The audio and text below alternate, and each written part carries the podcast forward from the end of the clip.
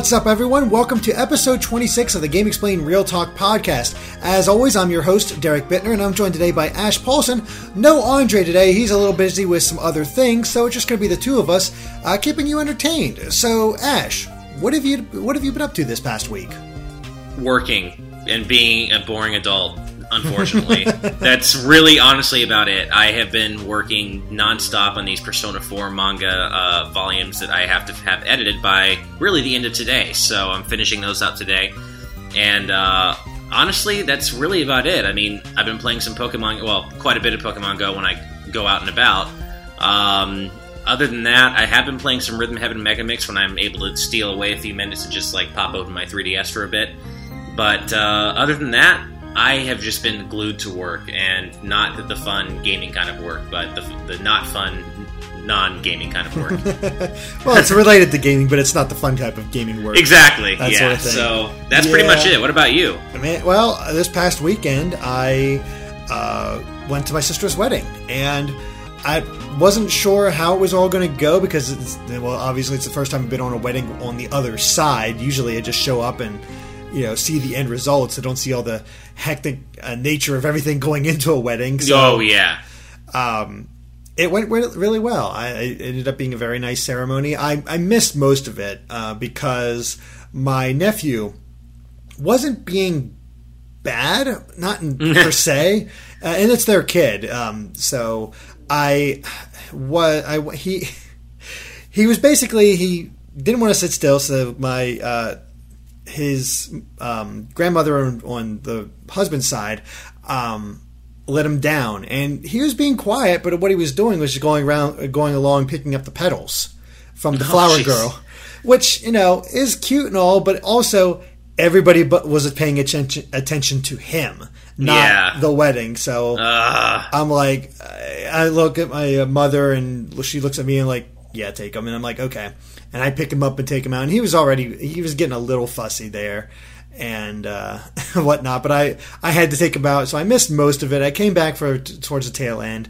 and got to see you know the now you two may kiss and all that good stuff.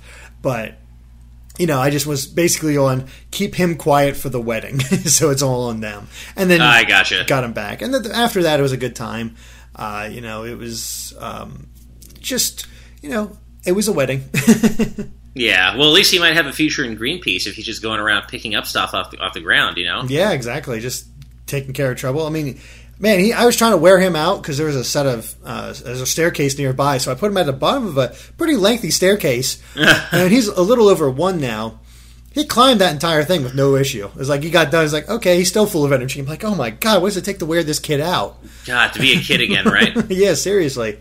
Yeah, it, it's it, it's crazy, but no, it went very well, and uh, you know I was away for the weekend, and I actually got to see if I could find anything new as far as Pokemon Go, and I, while there wasn't a whole lot different, I did I was able to find a Tauros and uh, Tangela, so that was nice. Oh, okay. I did just get a Tangela from an egg recently. I think my dex is up to 105 or 104, which is honestly a little bit further than I thought I would get uh, this soon, I guess, just because the game came out right before I had to travel anyway. Mm-hmm. So I was able to just kind of, by matter of the course of my regular life, find a bunch of different Pokemon in, in different places. So. Yeah. Uh, it's amazing just how many interesting and good Pokemon are up at the Central California beach. Uh, my parents have a little condo up there, so my wife and I we went up on like on a mini vacation right after Comic Con, and they had so many interesting Pokemon up there. I caught a wild Gyarados up there, which was you know is completely unfair because it's awesome. Everybody else needs 400 candies to get that dang thing. only the only the weak need 400 candies to evolve Gyarados. All right, but I, I, mean, I also caught like a Hitmonlee and a Hitmonchan up there, and I was able to catch enough Electrodes and or sorry, uh, Voltorbs and uh, Magnemites to evolve both of them. So, oh wow, quite a few good stuff up there. Um, so that's been a lot of fun. Unfortunately, coming back to Koreatown same as ever. It's just like Growlithes and Geodudes and like mm. Sandshrews as far as the eye can see. See, I need all I need all three of those. really, so funny. well, that's the funny. Come to K Town. There you go. Yeah, that's the really funny thing. I'm, I'm looking forward. I have a um, my own vacation coming up uh, early September. And uh, we go down to North Carolina, so I'm hoping both on the trip down and around that area, even though it's kind of out of the way, hopefully I'll find some decent Pokemon that I don't have up here. Because uh, that was my issue, is I kept finding the same ones that I see all the time. It was just driving me nuts. Uh, I know I won't have very many Pokestops, that's for sure. Not around that area. I'll be yeah. shocked if I do. Yeah, you might have to actually buy some Pokeballs while you're there. Yeah. Yeah, it might end up being that way. Who, who knows? But uh, you know, it's it's it's been fun to do, do, it on occasion. But we'll get into more Pokemon Go stuff later. Uh, otherwise, my week has been uh, Pokemon.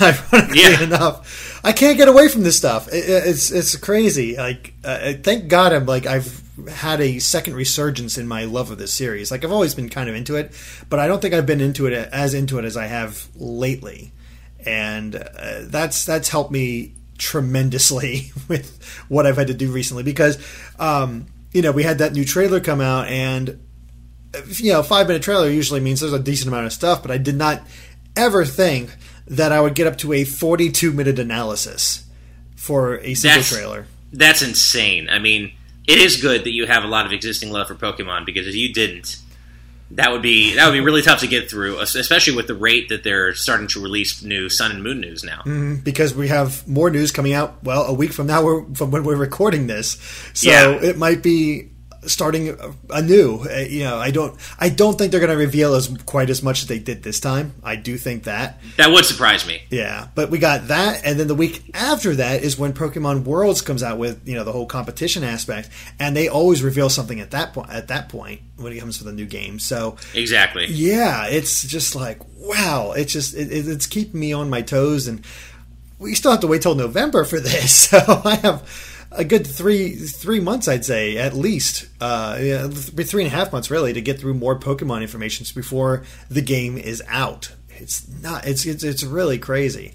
And it's, yeah, it feels like they've already blown the lid open on so many new features and just so much content that it's hard to imagine what they're going to still talk about for three and a half more months. And you look at it and you realize there's quite a bit that there's a, there's a lot of possibility in there, and yeah. I think we've only been introduced to maybe 30 new Pokemon. So hopefully we have quite a bit That's more true. coming beyond that. So I, I, think they still have quite a bit left to share, but uh, we'll see. Uh, I just like I'm trying. I'm I'm I'm looking back at what I did, and I'm like, how the heck did I do that? Because I sat down.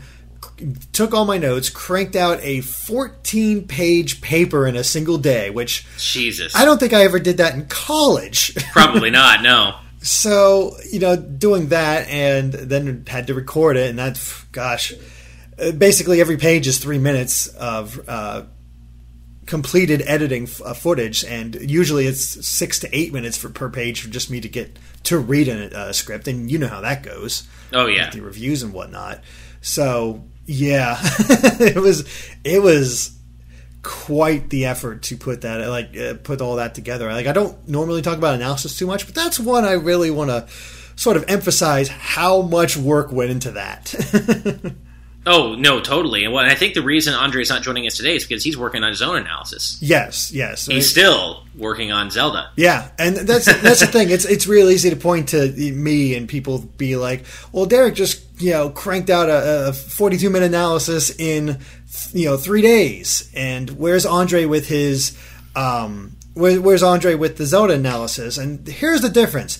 Pokemon was five a five minute trailer and a six minute japanese trailer with a bunch of supplemental material on the website.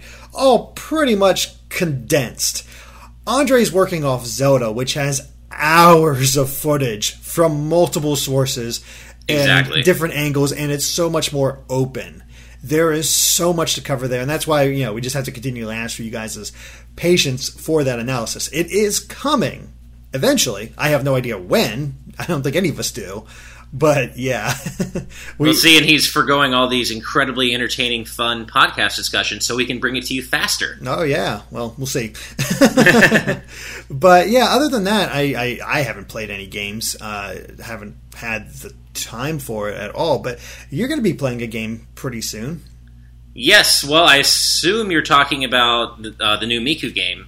Well, I no, I was actually talking about your you. You're actually streaming finally. Oh, that's true. Okay, yeah. That's. I, I was like, wait, are you talking about Miku? Or are you talking about? Okay, yeah. So, yes, I am uh, starting. Finally, starting my Chrono Trigger stream this weekend, uh, tomorrow actually, which will be very exciting. Mm-hmm. Or this and, past weekend uh, for you guys that aren't part of the Patreon. oh, that's way. That's a good point. Yeah. Um, but yeah, so you have been streaming quite a few games, and now I'm finally going to step up to the plate with Chrono Trigger, and we'll see how long that takes. Um, but yeah, you know that's that's has always been well not always, but ever since I played it, it has been my favorite game of all time, and uh, I have never really had the chance to play it with other people before. You know, I've played Chrono Trigger countless times by myself. I played it with my wife.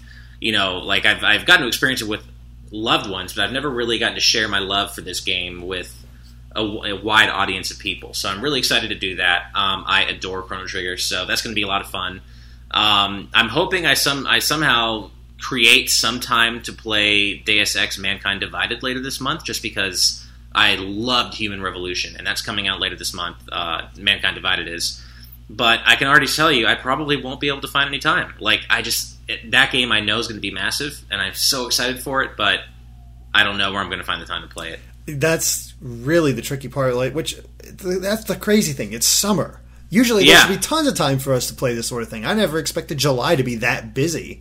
Oh, I did. J- July, like well, summer, your summer for me and my work is like my busiest time of the year. Yeah, your July is busy, but I was looking at the releases. I'm like, there's nothing coming out in July. Yeah, and then all the Pokemon stuff happened, and yeah, next month, uh, who knows what's going to be happen- happening otherwise? But you know, we do have Federation Force coming out, which, oh boy, that's going to be something else. Just to see kind of how I don't know. I, I, kind of feel like Federation Force ultimately is going to be kind of a drop in the bucket, a, l- a little bit like Star Fox Zero was. Yeah. I don't think it's going to come out and people are going to say it's the worst thing ever, like they've been saying. I think that it'll probably come out and people are like, oh, you know, this is actually a pretty decent game, but eh, not what we're looking for. Move on. Yeah, it's going to be like, eh, this is all right, but yeah, where, where's where's the real Metroid? yeah, exactly. So. Uh, but speaking of that, though, uh, have you been checking out this another Metroid 2 remake fan project?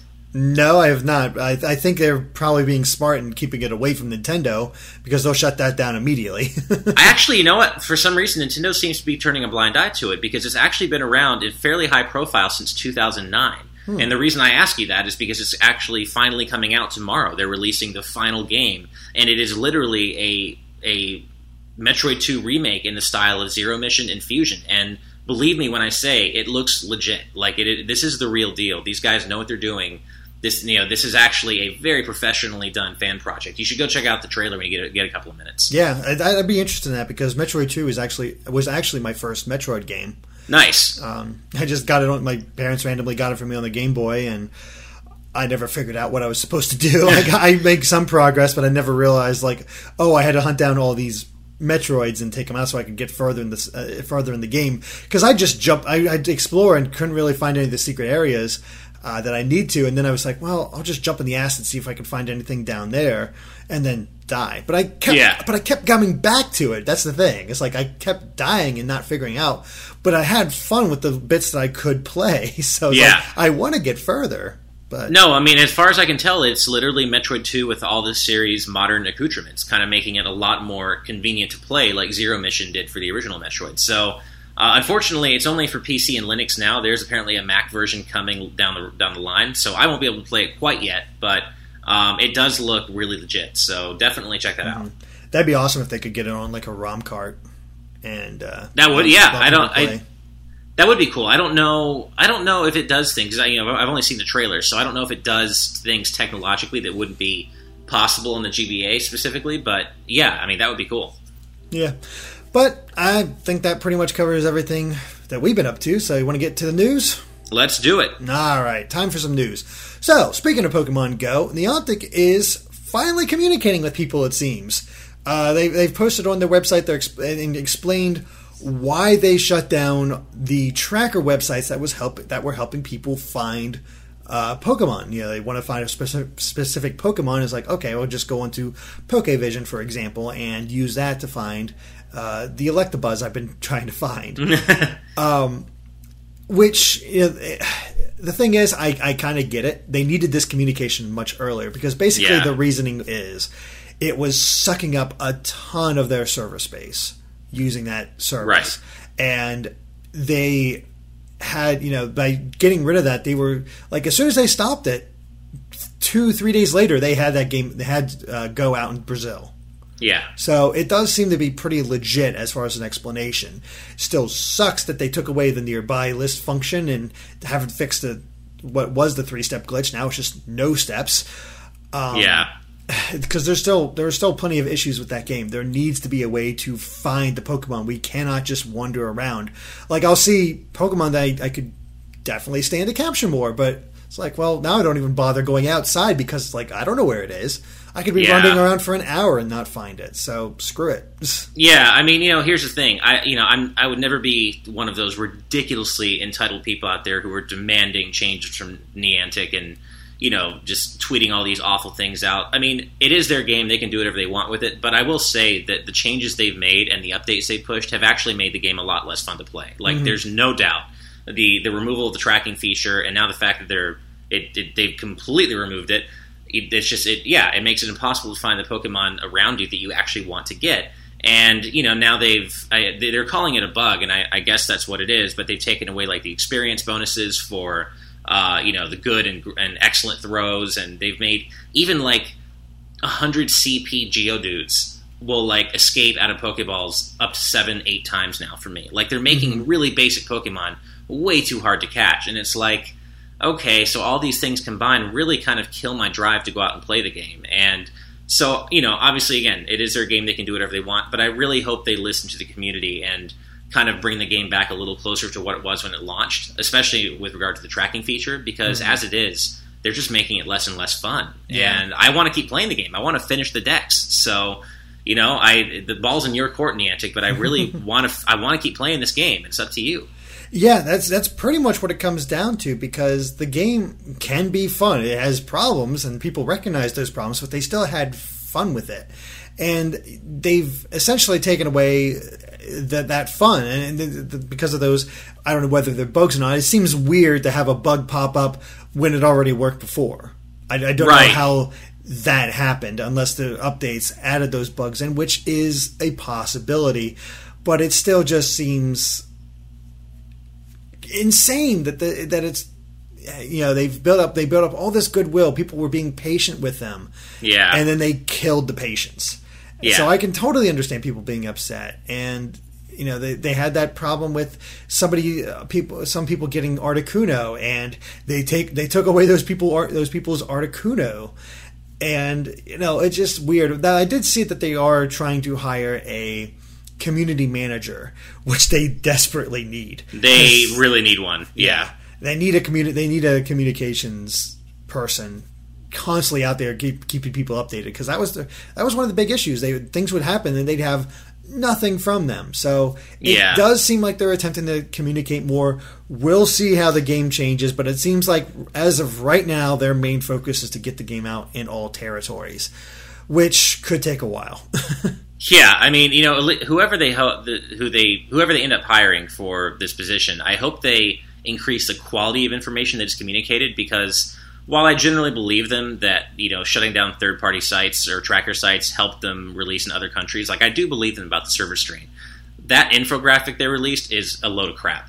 Like you, that, that that's like infomercial level you know, yeah. in, in, terms of there are no numbers. Like it's just this dumb yeah. bar graph that suddenly, you know, drops you know hugely when they uh, shut uh-huh. down third party gra- who knows sites. what the scale is on that exactly thing. and it's like okay so we're really supposed to take you seriously like you can't post a bar graph without numbers yeah like you, you or you can't post a chart without numbers for us to reference like people are not going that's not going to be enough for people like mm. i feel like niantic is kind of speaking down to their fan base in a way and, and, and kind of assuming that we're not as smart as we are and i think that's a huge mistake mm-hmm.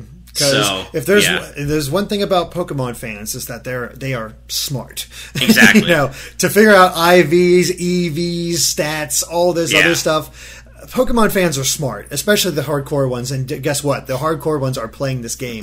exactly. you know. You know, and, and I think part of it too is just Niantic wasn't ready. Like they, the Ingress wasn't you know a success anywhere near the level that Pokemon Go is, and I feel like they're kind of a tech company that wasn't that was kind of thrust into the gaming limelight without quite being ready for it, and they're still playing catch up. Mm-hmm. Absolutely, and it's a shame, and I, I, really hope the game can turn itself around uh, because, as I said at, the, at their um, Comic Con panel, they, they they only view the game as ten percent complete. I believe that.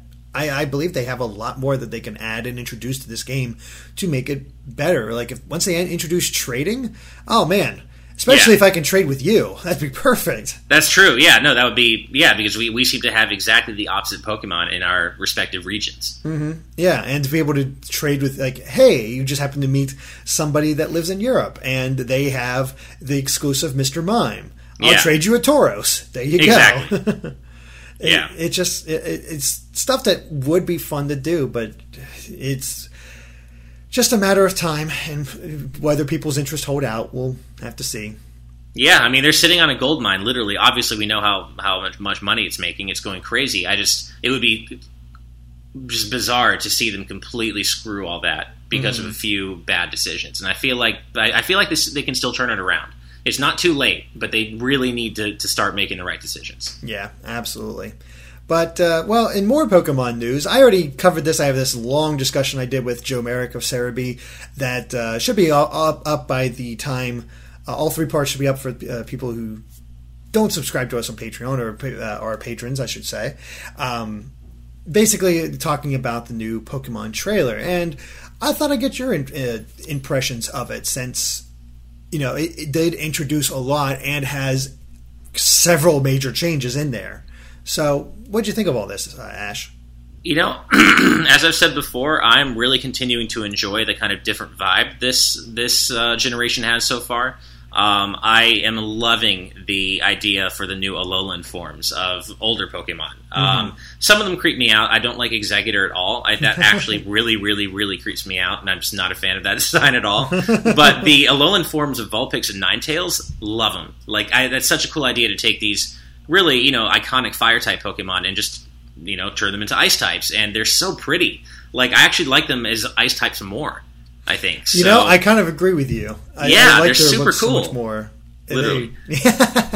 no, they, they they do look just nice to look at. You know, they have that they have that sort of ethereal quality to them, and you Yeah. know, snow foxes. Who doesn't love that? Yeah, exactly. So um, I think that's cool. I think the Z the Z moves are you know a cool addition. Um, I like that there's one for each type. Uh, they look really cool. I find it interesting that they're called Z moves, which that that naming even that naming alone kind of makes me think were these you know originally a possible addition to a Pokemon Z that just got shelved in favor of going straight to Sun and Moon? Like why call them Z moves? It's just I, I found that found that interesting. Yeah, the the, the, th- the common theory, at least I think it is, is that it ties into Zygarde in some way because Yeah. Zygarde is, has been such a major player in the anime recently, and also in how they've been emphasizing his new forms in the games themselves. So who knows how that's all going to go? But it's certainly interesting how they are emphasizing Zygarde so much. Yeah.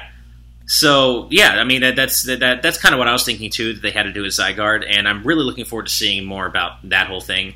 Um, and then I guess really there's just the, there's the totem Pokemon stuff, and, and the the Kahuna you fight at the or you battle with at the end of each uh, island, and so it's really kind of looking like the no gym uh, rumor is turning out to be quite true. I mean, so far we've heard nothing about gyms, and I find that very interesting because that's really, I mean, that's such a mainstay of Pokemon. So I love that they're actually having the gall to take something like that away, possibly. And uh, yeah, Looking at this, I'd say gyms are not in Alola at all. Although you just did give me just an idea uh, re- uh, right now, where what if you can, after completing the uh, the Alola challenge and doing all the trials and taking on the Totem Pokemon and defeating all four Kahunas and all that, if you do go to one of the previous regions, I don't know which one, but one of them, and that's where you get your gym challenge as well. Wouldn't that be I think that, yeah, that would be so cool. And I, I mean, I don't expect it to happen. No, but no, no, Getting I to explore like Kanto or Johto in the Pokemon, you know, this current 3D Pokemon engine would be so cool. Mm-hmm. Especially Kanto. Like, I know they've already kind of done that with Pokemon Gold and Silver, so I don't expect them to do it again. And you know, especially considering development today is so much more complicated than it was back in the 2D titles. I don't think it's going to happen, but man, that would be so cool if it did. Yeah, no, it totally would. And I guess, I, how do you feel about gyms basically being gone? I'm okay with it, you know, especially if they if they use it as a an opportunity to kind of I don't know, embellish on the story a bit more and give us a story that's a little more interesting than just hey, go challenge these eight gyms, go challenge the elite four, you're done. like Yeah. I said, I said this in a, in a previous discussion, but I really hope that Sun and Moon represents a, a return to kind of the Generation Five style of things, where we actually have a villain, like a legit story villain, and you feel like you're going through a story that's more than just going through the motions of becoming the best. So mm-hmm. yeah, that's kind of what I'm hoping Sun and Moon does, and maybe the removal of gyms will help facilitate that. Possibly, but the weird thing is, we've yet to see any ty- any sign of an evil team or a villain or anything like that. That's also true, which is yeah. I mean, it may just maybe they won't go in that direction, and and it really will just hey, you know, or will be just hey, go, you know, journey to these four islands, defeat the Kahunas, and and become the best. And I feel like that would be a bit of a shame if that's the case, but Yeah. I'm holding out hope. There has to be some conflict somewhere, you know. Yeah. So I think I mean, maybe it might not be an evil team, but there has to be some kind of evil thing somewhere, or you know, some sort of adversity you have to overcome rather than just a challenge, the island challenge. But who knows? But Right, especially you know if, if the going theory and your theories, uh, is especially that you know things are kind of coming to a culmination with Sun and Moon, like things have been being set up for a long time now. Mm-hmm. Uh, you know, if they actually are culminating, then there has to be some sort of antagonistic element here. Yeah, absolutely. And I, I'm excited to see where it all goes. I am like legitimately hyped for this game. Yeah, no, me, me, uh, me too. I mean, again, it's one of those things where, as excited as I am for it, I'm a little worried I won't have time to play it. But I'm hoping things work out in November that I'm like, okay, I actually do have time to play this game because, you know, other than just playing it so we can talk about it, I really am excited for this for this new generation of Pokemon. So mm-hmm. I really want to play it as a fan. So hopefully, I'm able to. Yeah, it'd be nice. Yeah, Well, what's really cool is Viz is reprinting the Super Mario Adventures comic. And th- th- these were the ones, it's sort of like how they did their Link to the Past comic from the old Nintendo Power uh, magazines, and how they're basically, they released it before, but the old print copies were massively overpriced. Yeah. so now we're getting a much more decent price. It's a reprint. We're getting it all back in, sort of like that Zelda comic again. And I'm excited for it because I've heard really good things about the Super Mario Adventures comic and how they did a lot of fun things with Peach and uh, Oh, yeah. just kept the story going. I, I'm I'm really like I really want to pick this up.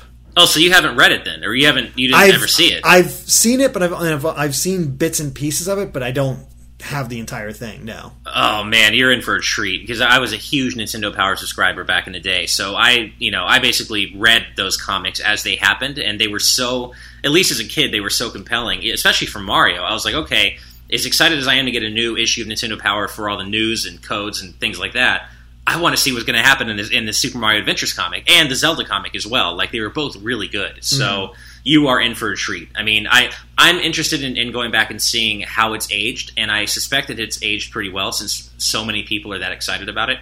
And it, it kind of did put a fun, kind of very very Japanese, very anime-ish, manga-heavy spin on the Mario mythos, and it was a lot of fun. So you ha- you are in for a treat, I think. I'm I'm looking forward to it. I, I greatly enjoyed revisiting the Zelda comic. I thought that still stood the test of time, and uh, I forgot how I actually did forget how grim that ending was. Yeah, it's it's kind of grim, and it's it's kind of funny how old school anime that Link to the Past manga is. Like it's very just uh, it, everything down to the art. It's so old school. I think in the, the, way it's artist. I think the artist was the same one from Cyborg 009, which I think you're right. Yeah, is about as old school anime as you can get. Well, Exactly. Oh, that era of anime, like 80s anime. yeah.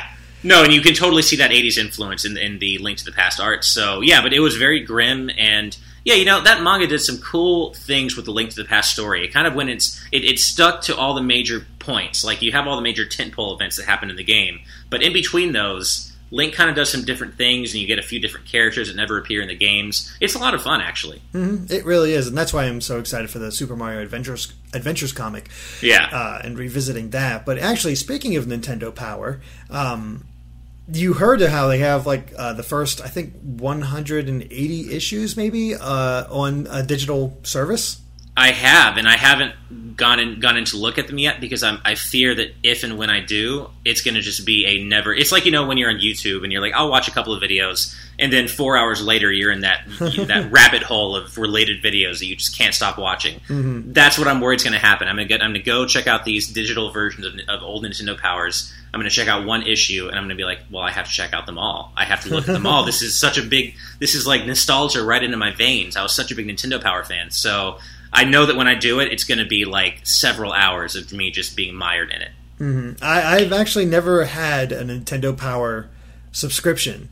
So it'd be wild to actually go back and read them like I read the old magazines back in the day. Because I remember like getting official PlayStation magazine, Game Pro, that, that you know that kind of stuff, and just reading it from front front to back. Oh yeah, absorbing every little bit of news that you could get because it was only coming to you at a monthly basis, which made it wild.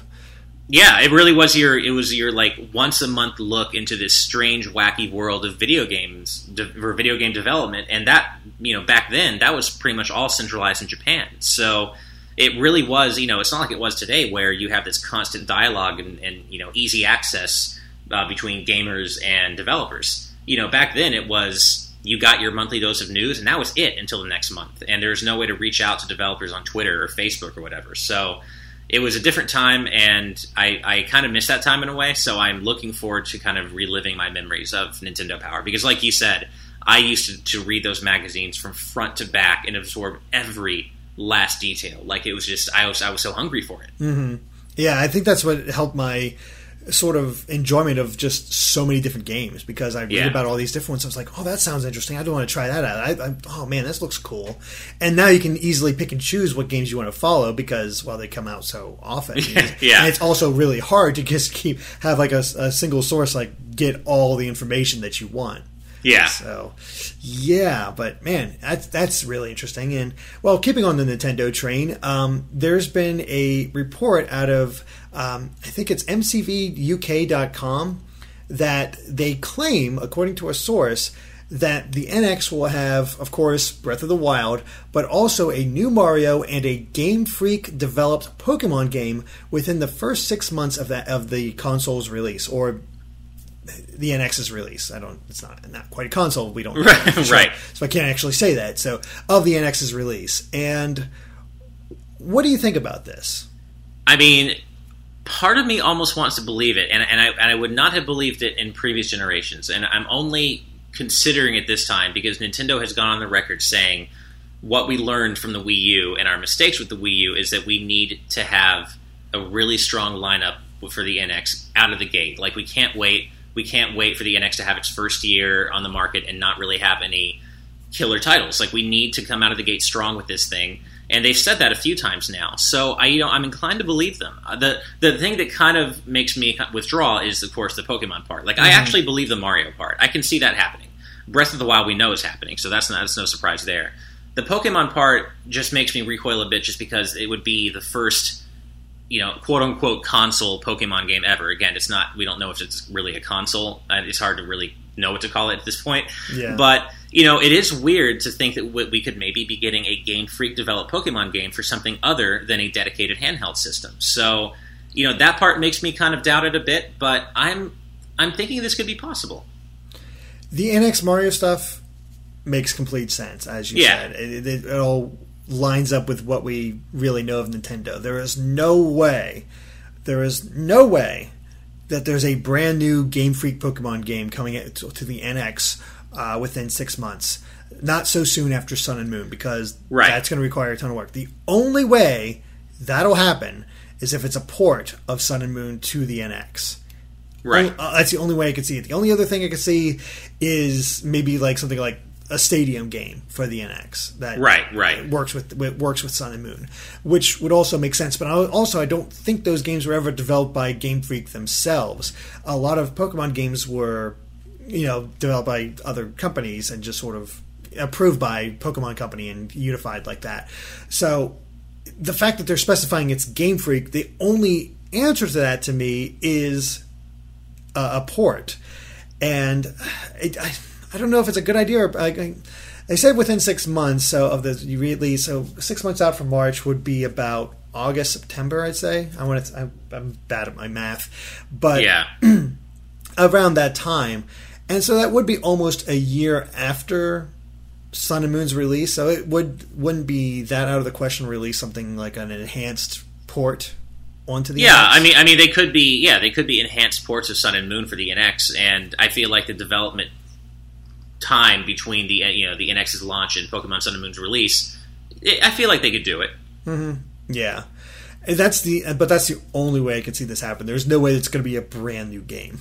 Right, right, I, and I think the only way that could really also take off easily is if there's some way to import your progress, uh, for, you know, from the original Sun and Moon to uh, you know whatever the if these are actually ports. Uh, because if you have to basically buy Sun or Moon twice and start over each time, I'm not really sure how that would go over with fans. I don't think it would go over very well. Well, if they decide to, if with an enhanced port, if they decide to go down the route of you know the third version Yeah. of the game, Yeah. so it's sort of like I believe Gold and Silver was for the original Game Boy, and then Crystal That's was for Game Boy. Color. So they could do that. They could do like you know Pokemon. I don't. What would it even be? Eclipse Like, is what people. oh, Eclipse. Okay. Yeah. I was gonna say it would be like Pokemon Earth. Okay, so Pokemon Eclipse. So then, okay, so let's say that's what it is. You know, I would actually be really down for a, a high definition, leg- like you know, legitimate Pokemon game, like a Pokemon adventure. Like I, I think seeing the Alola region in HD could be really cool. That yeah, it would be. I, I think there would be a lot to love about that, and I think it would really excite Pokemon Pokemon fans, especially to just take this region that they encountered and, as far as I can tell, potentially love, and to just really expand upon it. Yeah, I'd be down for that, but again, I'm not sure exactly Right. how they'll pull it off or anything like that. It's it's a very much in the air, and who knows if this source is right? It makes sense, but who knows Yeah. if it's right? Well, if, if that is how it pans out, you, you would get the best of both worlds because given what we probably know about the NX, thanks to Eurogamer's information, uh, you know, we know that it's a hybrid. So you get the best of both worlds. You have a Pokemon game that you can play on your TV in high definition when you're home, but then when you're not home, you take it with you just like you would any of the 3DS Pokemon games or Game Boy Pokemon games. So that could be really cool. Yeah, there's a lot of potential there, and Yeah. I'd love to see how it turns out if this is the case. But Yeah. yeah. Well, the last bit of news I have here is kind of minor in the grand scheme of things, but it's sort of a follow up to something we talked about last week, which is Lady Layton, and it has been confirmed by um, by uh, I believe it's oh I, next- Level 5. level five. I was Yeah. for some reason I wanted to say next level. I'm like that's not right. That's not them, yeah. So yeah, by level five, that uh, Lady Layton is being localized uh, internationally for a 2017 release. Which, cool, you know. Yeah, the sky is blue, water is wet, news at 11. I mean, there's no way that game was not going to ever be announced yeah, for Western territories. So, yeah. yeah. It all makes sense, but it, it's nice to see confirmation, and you know, I don't want to like. It's, it's it's sort of unlike uh, the Ace Attorney games. You're not always sure if they're actually going to come out. That's a good point. Yeah, I mean, I feel like because it, they're they're billing it as the next game in the mainline Layton series, I was always pretty confident that they are going to localize it. But that's true. I mean, we we never did get the great Ace Attorney, and uh, you know, I, I feel like that that specifically has to do with its status as kind of a side story. Like if and when there's you know they announce Ace Attorney Seven, I'm not exactly going to be concerned that it won't come here because I feel like all the mainline games do. So yeah, I feel like that was kind of the case with Lady Layton as well. Yeah, that makes sense. So, yeah, but that's ma- most of the big news stories that at least interested me uh, for this week. So, why don't we go ahead and get to our topics? And as always, these are suggested to us by our Patreon backers for just $1 a month. You can uh, get this podcast three days early every Friday. Or, uh, and, well, and as well, offer up these topics. So, uh, Ash, why don't you start us off? What was your, what's your topic? All right. Well, uh, this week's topic for me comes from James LaRosa, who asks uh, While playing a game, have you ever encountered a part where you felt your time was wasted? Has there ever been an entire game that felt like a waste of time? Just curious about your guys' thoughts. And I thought that was interesting just because of, you know, what different people perceive what wasting time means differently. And especially as you get older, you know, I've noticed that my views toward my gaming time has have certainly shifted as I've gotten older. I mean, it used to be that when I had a kid, I had all the free time in the world, and you know, why wouldn't I play video games as long as I got my homework done and you know went outside too? Why wouldn't I use all my free time playing video games? I'm a kid, you know, you don't think about that stuff when you're a kid, really. But now that I'm older, like I, I, I have had to actively kind of fight back against this this feeling that when I'm taking some time for myself and just playing video games that I'm wasting my time because I could be doing something else that's more productive. And that's always going to be true. And it's something that I've really had to kind of keep in check in my own head because I'm like, you know, I'll be sitting there and it'll actually start diminishing my enjoyment of the games I'm playing because I'm thinking of all the things I could be doing. I mean, I could be I could be cleaning. I, you know, I could be cleaning the apartment. I could be getting extra work done. I could be getting ahead on my work. I could be, you know, doing whatever really, and except playing video games, which aren't really productive at all, and in a certain way. But then there's, you know, if you from a certain angle, you can think about it and be like, well, you know, you only depending on what you believe, you only get one shot at this. You know, we are, we're all here and we, we we live our lives, and you know, you're not wasting time if you're enjoying yourself. If you're living your life and you're doing what makes you happy, that inherently may, may, means it's not a waste of time. As long as you're getting all of your responsibilities done first, it's not a waste of time if you're enjoying yourself. So, you know, there, it's it's interesting how your thoughts kind of shift toward pastimes like this as you get older, and that's why I picked this topic because I think it's an interesting discussion. I love how you took this sort of innocuous question. It's like, yeah, do you ever feel like this part of the game is sort of like a waste of time? They should have cut it out. And you're like, no, what's is any part of our lives a waste of time? Well, may, well, maybe I time. maybe I maybe I interpreted the question incorrectly. That's a good point because I'm I was going to say that a, a, big part of the reason that I have a hard time sticking with Pokemon games now, specifically, kind of keeping things top, to, topical, uh-huh. is because grinding to me in any game, like I I used to have such a tolerance for grinding when I was a kid because I had the time to do it. And now, because I don't, and I'm a working adult, it's like level grinding to me. I kind of almost want to say just give me a power level button and, and just let me play the game because and, and, it's not because I don't want to put in the work it's because I, I, don't have the time to put into it which is mm-hmm. one reason I, have talked about this a few times I adore what they did with the PlayStation 4 port of Final Fantasy 7 because they let you do that triple speed thing where you can play the game at you know yeah triple speed. You can basically turn off random encounters whenever you want, and basically they give you a lot of tools to play the game on your own terms, how mm-hmm. you want to experience it. And I think more games, especially more RPGs and longer kinds of experiences, really need to do that. Mm-hmm. Yeah, and I, I, completely get you with that because right right now I'm I'm preparing for the finale of Fire Emblem: The Sacred Stones for my stream. Oh yeah, and I have two two to go, but I'm also a little under leveled because I've had some deaths, and I got to have some of my other characters ready to go for this these last two chapters. And the, in Sacred Stones, it actually is possible to grind. But the thing is, it's like I'm working so much on this other stuff. It's like, man, I just one, I don't have the time to do this. Two, when I am doing, it, it's like, like you, know, even just playing a game for fun. I'm like, like I'm like you. It's like, is there something for GX I should be doing? Is there something I should be working towards? Is there something I should be keeping an eye out for? Exactly. It's so hard to just relax. Yeah. And just take that bit in there. But yeah, there are like grinding does kind of feel like a waste of time sometimes, especially when you have limited time.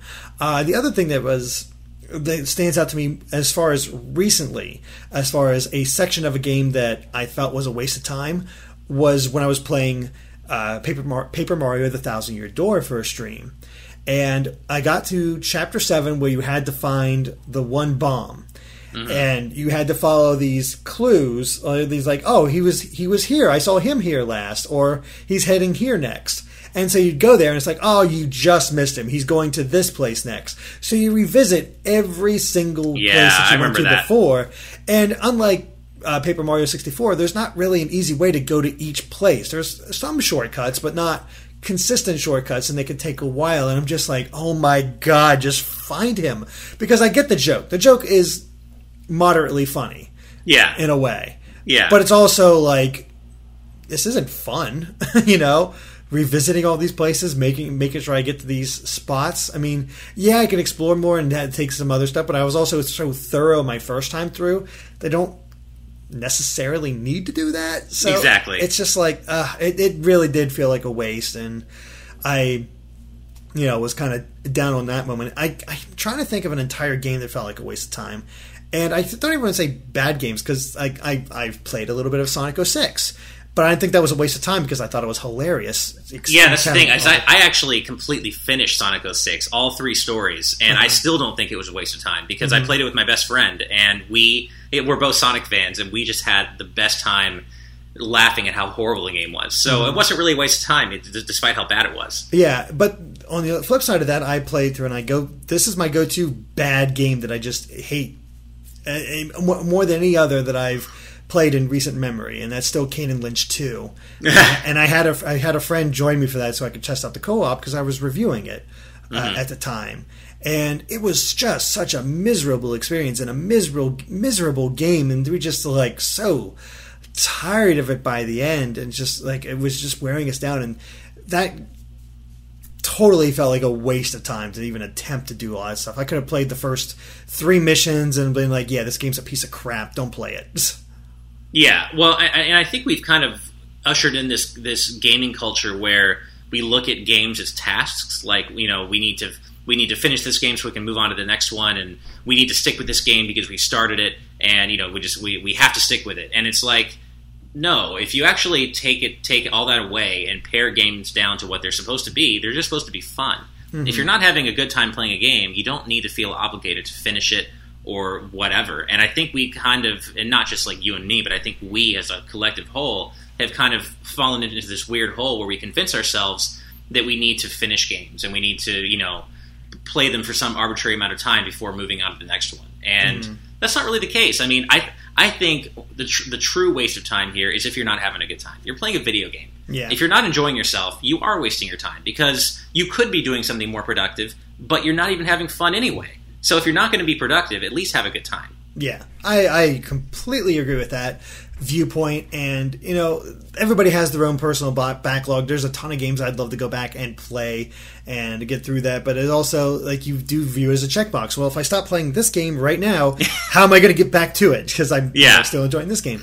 And that, that's the other kind of indecisive, indecisiveness decisiveness I get into sometimes where it's like, man, I want to play this game because I'm in this mood. I want to play this game because I'm yeah. in this mood, and it's all happening at the same time. And you're like, I don't know what to do, and then you end up doing nothing. You feel like yeah. an idiot. and then you some yeah, so is that the paralysis of analysis? You have so many things you might want to play at any given time that you just end up playing nothing because you're like, uh, I don't want to think about it anymore. It's too hard.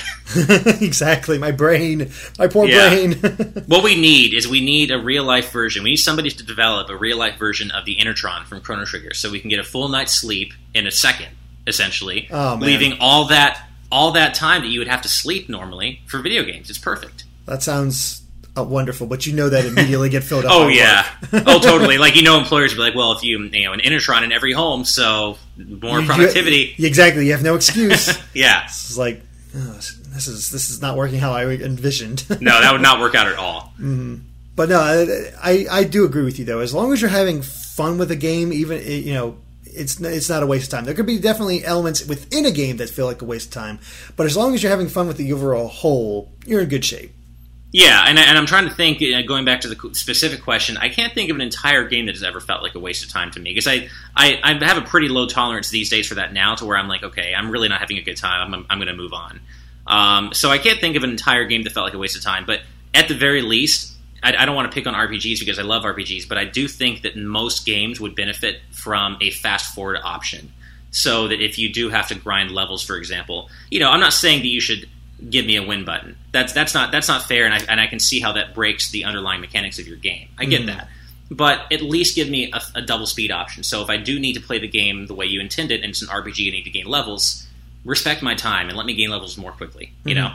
Yeah, and there's other there's been games that do experiment with that within and they're not re-releases like Bravely Default did that, and the world exactly. ends with, and the world ends with you did that yeah, to a degree where you could set the difficulty like you could set your level to certain things, but if the lower your level, the better rewards you were getting. So there was sort of yeah. this mechanic: do you want to go through it easy, or do you want to have these nice rewards? And I sort of like made made a system for myself. It's like okay, every five levels, I'll actually raise my level by one. you know? Oh yeah, and got and got through the game like that. And I love the world ends with you. No, so, yeah, and and uh, actually, it's it's cool that you brought up Bravely Second because that you know as we approach the end of the year and we you know, we'll start thinking about our favorite games of the year. I'm still uh, of the mind that nothing has surpassed Bravely Second for me yet this year, and and one of the major reasons why is because of how convenient it is and, and how much it respects you as a player. You can play that game however you want, and I want to see more games do that because it it's such a good idea. Mm-hmm. Absolutely. So, yeah. Well, Uh, I guess moving on to my topic is I got one from Jeremy Bernstein, uh, who who asks, uh, "How much stock do you guys put into reviews of anything? It seems like there's always some huge controversy lately over who likes or dislikes a movie or game, and critics don't seem to always be in line with the public, especially with things like Ghostbusters and Suicide Squad. Thought it'd be interesting to hear your thoughts since you guys do your own reviews, and in my opinion, very very respectable ones. So appreciate that first off, uh, right off the bat. Yes, thank you. Yeah. Um, so per, for me personally, I do pay attention to reviews, and sort of I don't fully base my opinion off of them. Like I, what I like to do with reviews, is I have this.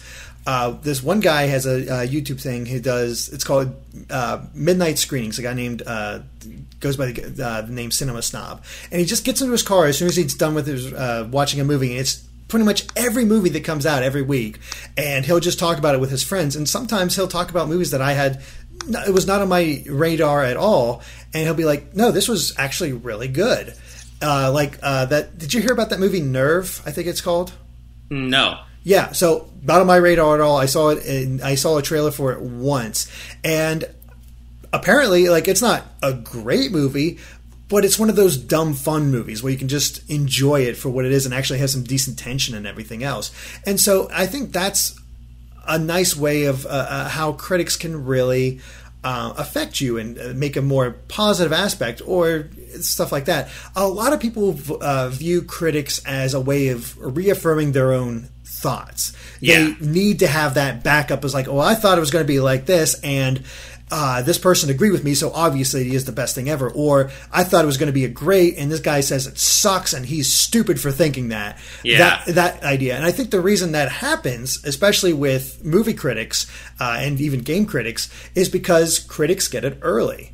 We're at, we're playing this stuff and experiencing this stuff way before some well a few days before, or maybe even a lot of times way before people of the public get get their hands on it themselves.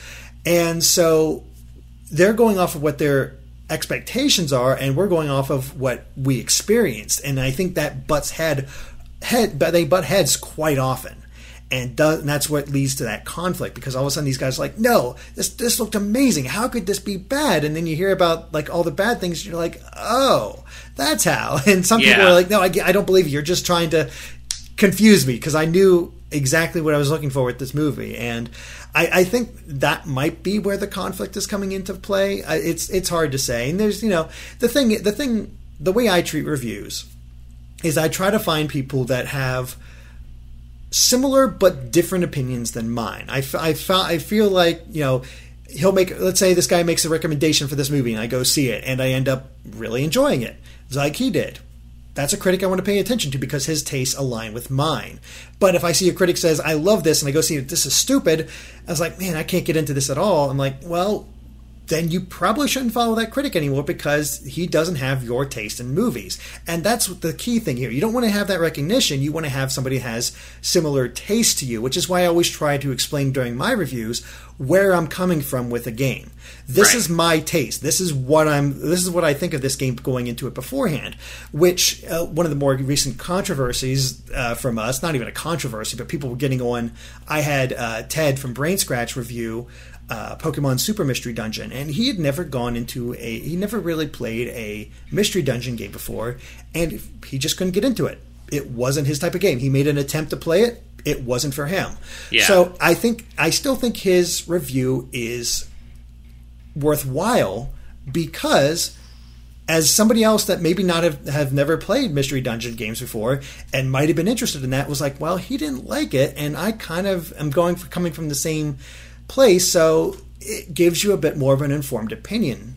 And that's that's why you really need to know sort of wherever where a critic is coming from in many cases. But i'm just rambling at this point. What about you ash?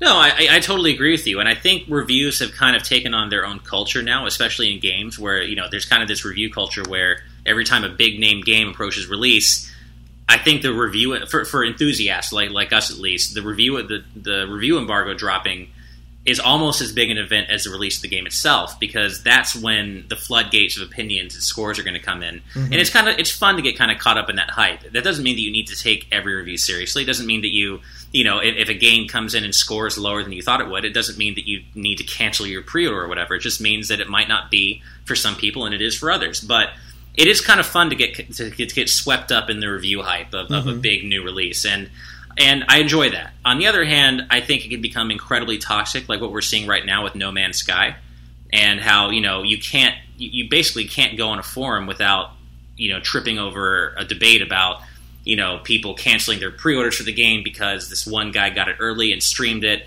and you know it's not delivering on its promises but these but this it's, it's kind of all hearsay too and now people are just are just kind of talking about the metacritic score it's going to get based on hearsay, and it's like, mm-hmm. okay, so I do enjoy getting caught up in in review culture, but at the same time, it can be a little toxic, and I think detrimental to games because a lot of people really only do care about that Metacritic score. It, that should not be the case, and I kind of wish Metacritic didn't exist. I, I understand that it serves a purpose, but I think it's I think it's more toxic than than I think it I think it does more harm than good. Basically, is what I'm trying to say, mm-hmm. and so you you get these kind of toxic situations where like No Man's Sky comes out in a few days and it's it's sounding like a lot of people have already given up on the game before it's even come out or before the review embargo's even dropped because one guy got there got a chance to get it early and has streamed it and now people are already kind of forming their opinions of what the game's Metacritic score is going to be, and it's like, ugh, yeah, you come on. You sh- and you really shouldn't do that because one of the most recent examples of a game that you know a lot of times it's viewed as a bad sign when a game or movie or whatever has a very late yeah. embargo. It's yeah. like it's coming out so soon. It's like, oh boy, and even we'll say the same thing. It's like, oh man, it is really close. Totally. And there's so that natural natural instinct there. But then we have the most recent Doom, which yeah. did have a very late embargo. And guess what? Everybody loves that game. I want to play it. I'm, I'm waiting for it to drop in price because I don't care about the multiplayer at all, and you know I don't have time to play it as of right now. But I do want to pick up that game eventually and play it because it looks badass. I am really excited to play the new Doom, and I've heard really good things. And that had a late embargo, and I I, I think the same thing might happen for No Man's Sky. I have no opinion whatsoever on that game. It could be right. interesting, but it also doesn't seem like my type of game, which again exactly. goes back to my idea of you got to find something like that sort of that kind of aligns with your taste, where you can agree with this guy's opinion, but he also might introduce you to things that you didn't think you'd like, but hey, he liked it, so maybe I'll like it too. Exactly. I think I think that you also need to not only you know yeah, you're you're reading game reviews, you're watching game reviews, but I think you also need to review the reviewer that you're watching or, or mm-hmm. reading because you you hit the nail on the head, Derek. It really is. It comes down to each person's individual taste. I don't really believe, in most cases, that games are objectively good or bad. It really does come. It, it depends on the angle you're approaching it from. Like, um, a, a, good example. You, have done this in your own reviews, and I did this in uh, my Hatsune Miku reviews, and I'll probably repeat this in my upcoming Project Diva X review one of my first things that I say in those reviews is, hey, if you're not into what Miku is, if, if just you know the idea of you know really fun, cute pop music and you know Japanese digital pop idols, if that all that bothers you and you're not into that whole thing, you're gonna hate this game, and that's okay. Mm-hmm. Go watch, you know, go play something else. Go. This game isn't going to change your mind on that, and it shouldn't. It, it doesn't need to. But I, as a reviewer, I enjoy these kinds of games. So know that going in.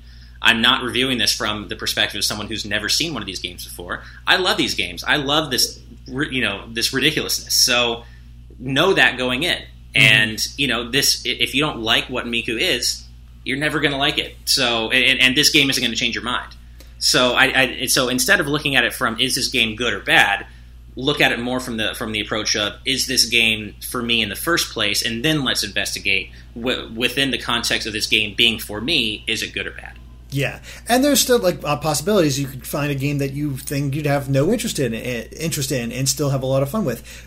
Take for Miku, Miku for example. I had a girlfriend who really was into Miku, so I was all right. I'll check this out with you, and I ended up really enjoying it. So, nice. You know, I, I had fun with it, uh, but there's also. I think what we're also getting at. I'm gonna. I'm really stepping on a landmine with this one. but, oh man! But the myth of objectivity.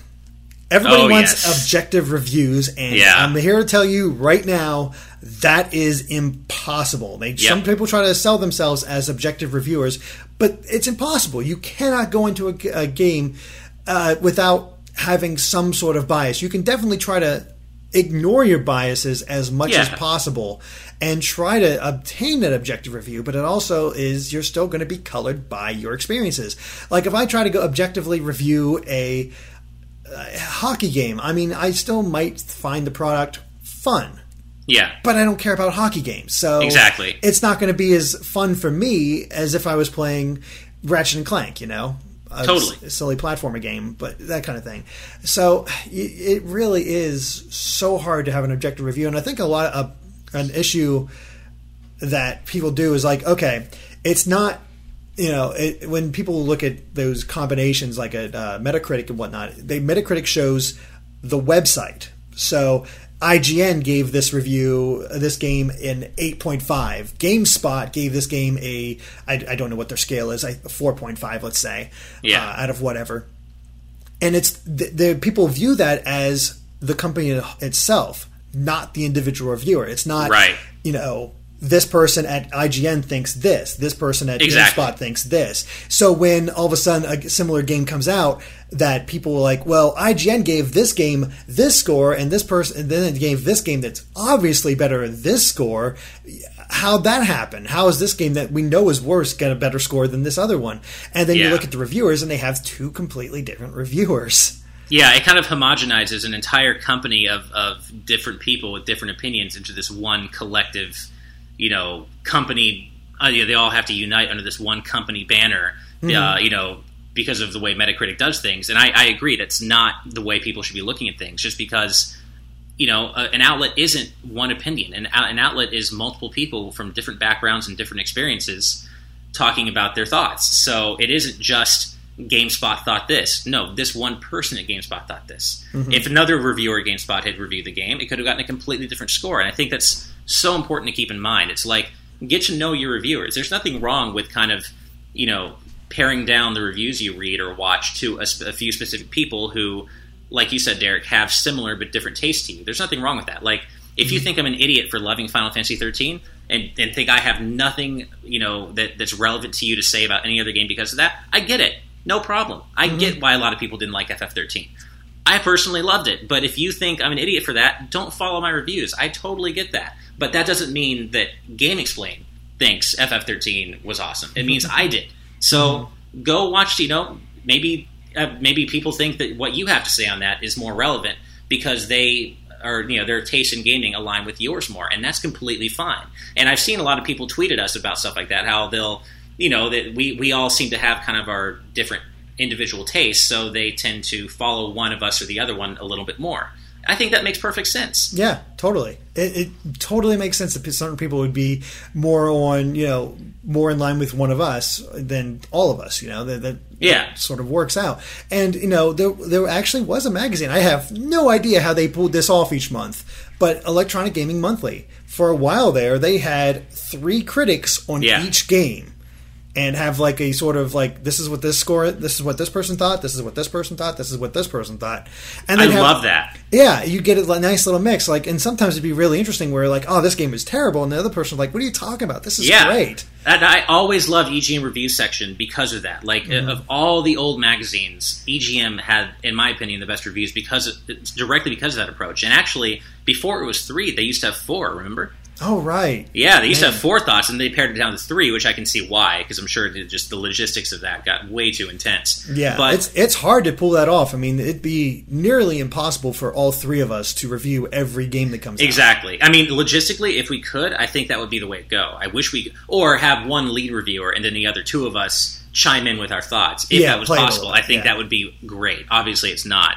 But yeah, I think when that's possible, that's the way to go. You should get a collection of thoughts on a game and not just one, because it, you know, one it, it's it's that the old adage: one man's trash is another person's treasure. Mm-hmm. Or sorry, one person's trash is another person's treasure. So yeah. Yeah, and then that's why you follow multiple reviewers from different companies. So you like, I, I like this person from this place, and I like but this person from this place, and huh, interesting. This guy really liked this movie. This guy did not. Right. hmm, I'll have to see it for myself. And a lot of times, like I'll see like uh, most recent ones. Uh, one of the more recent ones is. Um, Sometimes you get morbidly curious, like, "Oh man, Superman versus Batman is so bad." Or like, "Why is it bad?" Then you, I, I end up seeing like the reasons why it's bad. It's like, "Oh God, I don't need to see that at all." Like, I'm morbidly curious to see it play out, but also I was like, "I don't want to waste the Right. you know. But now, you know, we're also looking at this from the perspective of, of enthusiasts and game journalists. We're not looking, you know, there is also the perspective of Joe Gamer, who, you know, n- isn't necessarily a gaming enthusiast. They, you mm-hmm. know, they go to work all day and they get home and they just want to have a beer and play a game they don't have to think about. And that is a legitimate perspective. And, and I think, as much as I don't like Metacritic, Metacritic does serve a purpose for those kinds of people. You know, hmm. there are a lot of people out there who aren't enthusiasts. They just want to know what the hot new game is. They want to go home and play something that's fun. They don't want to have to think about it, go read reviews. So they go to GameSpot, say, hey, or sorry, GameStop, and say, hey, what's the big, you know, the new game coming out that I should play?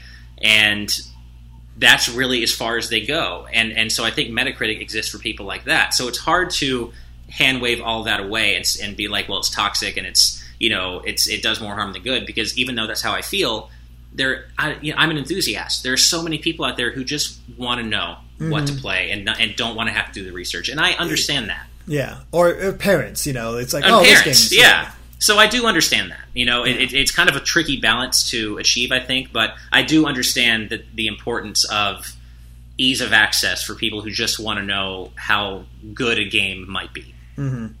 Reviews are complicated. Yeah, they really are. It really is a complicated kind of culture. yeah, that's why. I mean, I try to make it as un- uncomplicated, um, uncomplicated as possible for myself when I review a game. Yeah, What did I think? yeah. Pure and simple. Did I have Yeah. fun? So, and here's all the reasons I had fun, and hopefully this helps you make an informed decision. yeah, I mean, it, it, it is very easy for us as reviewers to kind of kind of get caught up in. Uh, I, I don't know. I guess caught up in making things more complicated than they need to be. Sometimes it really is just you have to take a step back from what you're writing or recording and just be like, wait, what am I really trying to say here? Like, I feel like I'm overcomplicating things. Did I enjoy the game? Would I rec- would I recommend it to other people who enjoy the kind of games I do? Mm-hmm. Done. Yeah, yeah, and you know we all we all have examples of that. Like I went all out for Xenoblade Chronicles X because I love the game that much, and I wanted to really show people like I wanted to uncomplicate the game because it is so big. So here's Yeah. everything about the game. I remember You you might you be went to town on that review. Mm-hmm. I because I, really wanted people to understand it, and I think, and it made me feel real, feel really good when people were like, "Oh, I get it now. This sounds right up my alley." And other people were like, "Oh, see, I'm looking at all this. This doesn't look interesting to me." And like, that's fine. Yeah, You got an informed opinion because I decided to go into so much depth. Exactly. and that's always a relief. No, absolutely. No, you know, there's always that kind of that that initial kind of tinge of fear that comes with publishing a new review because you don't you never really know how people are going to react to anything on the internet these days. Mm-hmm. So you never know if you if your review is going to be the one for whatever reason that just sets the internet on fire and causes all this this firestorm of controversy. You know, it's a little scary putting something out, so putting something new on the internet for people mm-hmm. to digest. Especially these days. I mean, like you, as the person said, Suicide Squad. There's that whole Yeah. change.org about shutting down Rotten Tomatoes, even though they have nothing to do with it. See, So- and that and that's the other part of it is that people are, are not good at just letting people disagree with them. Like it's Mm-hmm. okay for people to disagree. Like it doesn't. It, it fosters conversation, and that's a good thing. It fosters debate. It's okay if people didn't like this new movie that you love so much. It's not the end of the world. Mm-hmm. Yeah, that's why I, I can't get upset at somebody like like Just don't get it. exactly. I mean, like, hey, I like this. It's like, oh, I don't quite understand it, but good for you. You enjoyed something. And as we said before with yours, if you're having fun with something, it's not a waste of time. Exactly. Have fun. Yeah. So I think that pretty much wraps up my topic. But we all, as always, when Andre's not here, we have a combined topic. And I actually grabbed it from a couple different sources this time because they all kind of fall in line with one another. Uh, one I thought was going to be rather short, and we'll start with that one before we get into the other one, which three people uh, asked the same question. But uh, from Jonathan San Augustine, he wants to know what, in your opinion, is the best generation of Pokemon based on gameplay and/or designs of Pokemon? Also, from what we've seen from Sun and Moon, where do you think it will rank on your list? So, I, it's really really quick. What's your favorite generation of Pokemon, Ash? Three. Three? Really? Well, uh, yeah, which is I know not the popular answer. Now, not based on the Pokemon designs. based on Pokemon designs, probably one or five. But in terms of the overall package, I just love three. I love the Hoenn region. I don't think there's too much water. I, I like the, I like I like the story that kind of was associated with that region with you know uh, Groudon and Kyogre and, and I don't know I just I really enjoyed kind of getting sucked into that region. And none of the other regions have really captivated me since like that or before. So overall three, but if we're look, take, talking about specific aspects, then I mean, maybe other generations, but three overall. Okay, that's really interesting. I, I love that fact that everybody can have sort of this own generation. Like I'm not a fan of Sinnoh of the Sinnoh region, but a lot of people that was their first, and they love Yeah. that region. And I, Yeah. and I and I get it. I get it. There's a lot of things to like about that generation. That's the generation that got me back into Pokemon. So I can't hate Sinnoh. Like That's so interesting because that was a generation that almost drove me away from it permanently. Yeah, that's it. Yeah, I, That's I so skipped- interesting. I lost my interest in Pokemon with second gen, after second gen. Skipped third gen until I came back to it after a while. Uh, once I got back into it because of uh, because of the fourth gen. Yeah, and I, you know, I still think fourth gen has the best battle uh, trainer battle music of the Oh, really? series by far. I think it is the best. Like it has that put up where, uh, where it's da da da da da da da da da da da da, da, and you know it gets builds up this like sort of ep- epicness epicness of the fight. So I do like that song. I, I, I don't like the sound font they use for those games. I feel like there's it kind of sounds tinny, but the the music itself is great. But as far as my favorite generation, it was I, I always say it's Gen Five. I thought, Yeah. uh, especially because of the both versions that we got with Black and White. I thought it was awesome to get like a brand new slate of Pokemon, something completely different. We weren't weren't running into the same Zubats over and over again, and I thought the Pokemon designs were quite good, even though they were obviously like this is our new take on Zubat, or this is our Yeah. new take on Geodude, that sort of thing. But it's still, it's a new design, so I was able to really get into it. Plus, as we've said many times before, the story was fantastic to see them tackle something like that for their what they're trying to tell, and then they go into Black and White too, and like all of a sudden. All these unique Pokemon types are being tied into like this region, and got so much variety. All of a sudden, it's like okay, now I'm really seeing the advantage of having so many Pokemon available because we get Yeah. just so much di- different things they encounter, and the story was uh, not. I don't think it was quite as strong as the first one, but still really entertaining. And I, I I love that Gen so much. It actually surpassed Gen two for a while because Gen, everybody loves Gen two because you get the the brand new stuff and then you return to Kanto. Right. Um, but I guess go on to the second part of that. Do you think Sun and Moon could surpass Gen three for you? You know, I it's not it's not impossible. I mean, I, I'm I actually agree with you a lot. If, if my favorite wasn't Gen three, it would be Gen five, and I kind of have until I see more about whether there's really going to be a story this time around, or if it really is just kind of going to be going around and defeating the Kahunas and becoming the best. You know, that I'll have to wait until I see what's going on there because I think the only way for me that that Gen seven could surpass three and five would be for it to have a strong story because three I kind of thought was almost kind of acted as a predecessor to five in that it did kind of pile on the story elements a little heavier, not mm-hmm. nearly as heavy as five, of course, but it did kind of emphasize the mythology a little bit more than one and two did, and so I think that's kind of what I'm looking for. If I if I sit, if I stand back and think about it, I think I'm looking for a Pokemon game where I enjoy this awesome gameplay, but I also get to kind of enjoy a little bit of story with there too. Mm. So I think really that's going to be dependent on whether Sun and Moon have that element to it. And I'm pretty much in agreement there. I, I do think I, I think I'm a little bit more confident than you. I think even if the story isn't quite as strong as five, six might still be able to surpass it just because of the region and how they're changing up so much about the structure of the game. To see them Right. take risks with this generation, and I gotta say, there's you know outside of a few ones that I'm a little unsure of, like Bruxish or uh, uh, uh, Bewear, I love most of the designs of these new Pokemon. I think they are super strong. They are uh, they really got my interest, and I, I, I cannot wait to try them out and see which ones end up on my team, which ones I gravitate toward, and to see them change up the structure of the game to have something so unique and so different, yet still kind of following what Pokemon's all about. Of like, yes, yes, I, I want, I love this region. I love these Pokemon.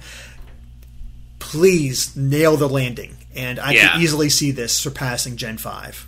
Well, yeah, purely from a game design and gameplay standpoint, in terms of the risks they're taking and, and all the, the new different things they're doing, I think Gen 7 absolutely stands a very good chance of becoming a new favorite.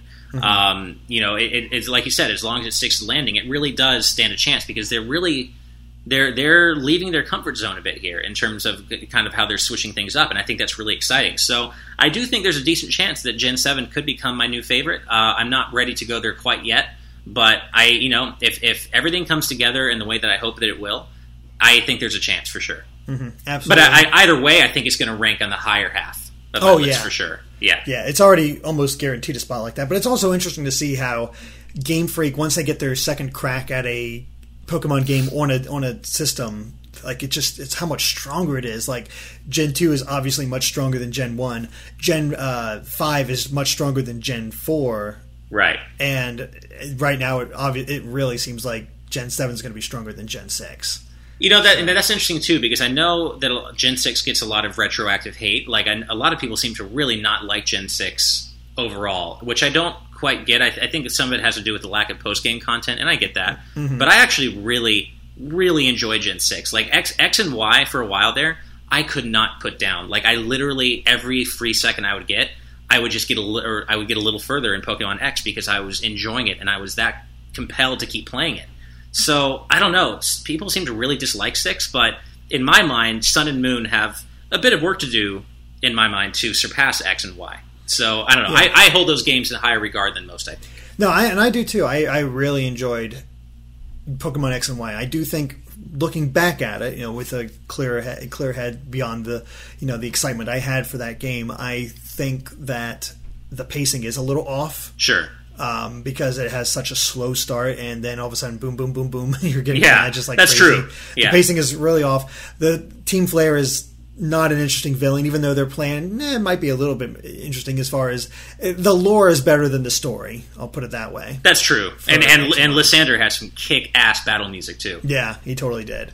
And to see, you know, the world I, I greatly enjoyed, and there was a lot to it. I, I love the variety. I think I did it. I do think it surpassed Black and White two as far as sheer variety uh-huh. uh, of Pokemon, um, and that excited me a lot when I was playing it at the time. But yeah, no, I don't think. I mean, I I would have to really think about how I'd rank each Pokemon game, but I think Gen six would be uh, on the upper half of my list. Yeah. So, yeah, but there is one more Pokemon question from three different people. we have this comes from Sean Armour, Nintendo Force, and Stephen Anchor, and both all of them basically have the same question, which comes down to what Pokemon would we like to see get a Alola forms? Man, I was not prepared for this question. Um, there, I mean, there are only like 700 to choose from. Um, oh yeah, only a few. Man, well.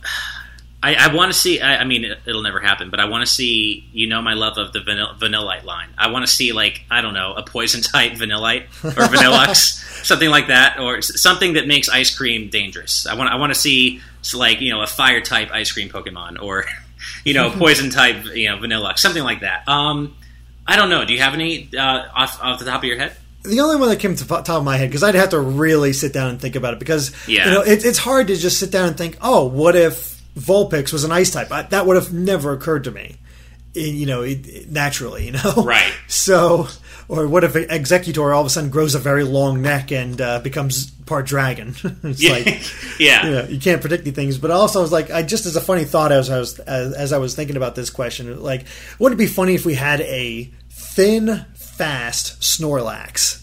that would be cool, like a fighting type Snorlax or something. Yeah, exactly. Like just this really fast, really hard hitting Snorlax. He doesn't have the HP that he used to does he does otherwise, but all of a sudden, like he, he still has that uh, sheer amount of different moves that he can learn, but he's much faster and can hit a lot harder. That'd be he's cool. Not, I, I, thought I think that'd be fun. Plus, plus I, I think it's hilarious to, to, imagine a thin Snorlax.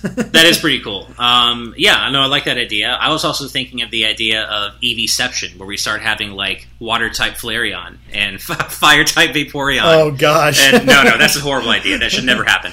But um, man, I'm trying to think of I, I, I was going to say it would be cool to have like a water type Pikachu, but then I, I realized we already have that in Marill. So yeah, we already got Pikablu. Yeah, we already have that. So it man, would be, so it would many. be interesting if they changed Pikachu's typing. What do you think they would change it to? Like if he lost his uh, electric typing. What if he was a ground type Pikachu? Like, what if he just evolved to whatever reason? There's no electricity wherever he's living, so he becomes like a ground type Pikachu, which is interesting because you know that's what electric type is weak to. Yeah, I I know you're not the one. That, neither of us are have this encyclopedic knowledge of this, but that's a hard yeah. Yeah, I mean, uh, there has to be a, like an electric ground type, right? Even though they're complete opposites. I'm pretty sure there actually is. Yeah. I, I, think there has to be, but yeah. I think an electric ground type would be interesting for That would be cool. Has there so, ever been a poison type legendary? I feel like that would be cool too. There should be like a poison type legendary. I'm not sure. Or other, a bug type well, legendary. Other, other, than Arceus. That's um, true. Yeah. Yeah, but that's sort of a you know getting you know it's yeah cheating a bit. It is. Um, uh, but no, I don't God. think so. There's no, I don't think there's ever been a poison type legendary. Which I don't know which po- which, which one would you turn into a poison type? Huh. I don't know, but I feel like you know, shouldn't there be one of every type of legendary eventually? Like you know, in terms one of one would think, yeah, yeah. Hmm, I'm trying huh. to think of what would be. It'd be cool. It would be cool to maybe turn like uh, Pidgeot or like Talonflame into a Steel type. But then, to see, then we have hmm. Skarmory. We have Skarmory already, so I feel yeah. like, yeah. See, it's, it's so hard. I feel like so many of the ideas you can come with actually have been done, so you have to be really careful about it. Yeah, wouldn't be. Uh, what if like uh, Trubbish or Grimer got a um, a fairy typing? that would be really cool. Just a like trash fairy. or how about you know? I bet I bet uh, changing the typing for like the Gastly line would be be pretty cool. Like maybe. Ooh. Ghost Dark instead of Ghost Poison. Yeah, there you go. Or you could do like a uh, like an electric type Gastly and Haunter and Gengar. Like that'd be that'd be kind of cool. Ooh, I'd be really cool to see them see what they do to change up the typings of those guys. Because boy, I they'd be so I'd be so down with those the, that, that trio if it wasn't for that damn poison typing. Yeah, I know what you mean. The poison typing is never yeah, that's never a, a fun thing. Yeah, especially in the first gen, they were your only option to take on other to take on psychic types with any real yeah chance, and that their stats were not built for it, and they had that weakness. So, yeah, I feel like a fighting type, uh, a fighting type Alakazam could be pretty cool. Ooh, that would be pretty cool. Kinda I wonder like what that would even look like. I'm not sure. Like, uh, like almost kind of like our fighting Mewtwo, psychic fighting. Maybe, maybe instead of using, you know, having his two little spoons, he has one giant spoon that he wields. Kind of like uh, oh, yeah. what Gurdurr, that Gurdurr line from Gen Five, I think. Yeah, six. It's something like that. I think Gen Five. Oh, okay. That'd be oh, that'd be funny to see him using a giant cool. spoon. Yeah, it's like he's all buff. he's uh, like yeah, I think that'd be pretty it. fun. It's, I, there's I, so many possibilities. Yeah, there really is. Like having like the Hitmonchan's like. Uh, um, like Hitmonchan learning kickboxing moves, or Hitmonlee learning punching moves, or something yeah. like that, and changing up their typing to better fit that. I don't know. I just you know there's a lot of ways they can have a lot of fun with this, and I'd love. I, I cannot wait to see more. Me too. I mean, they're already off to a strong start with the Ice type Vulpix and Ninetales. Like, I love that idea.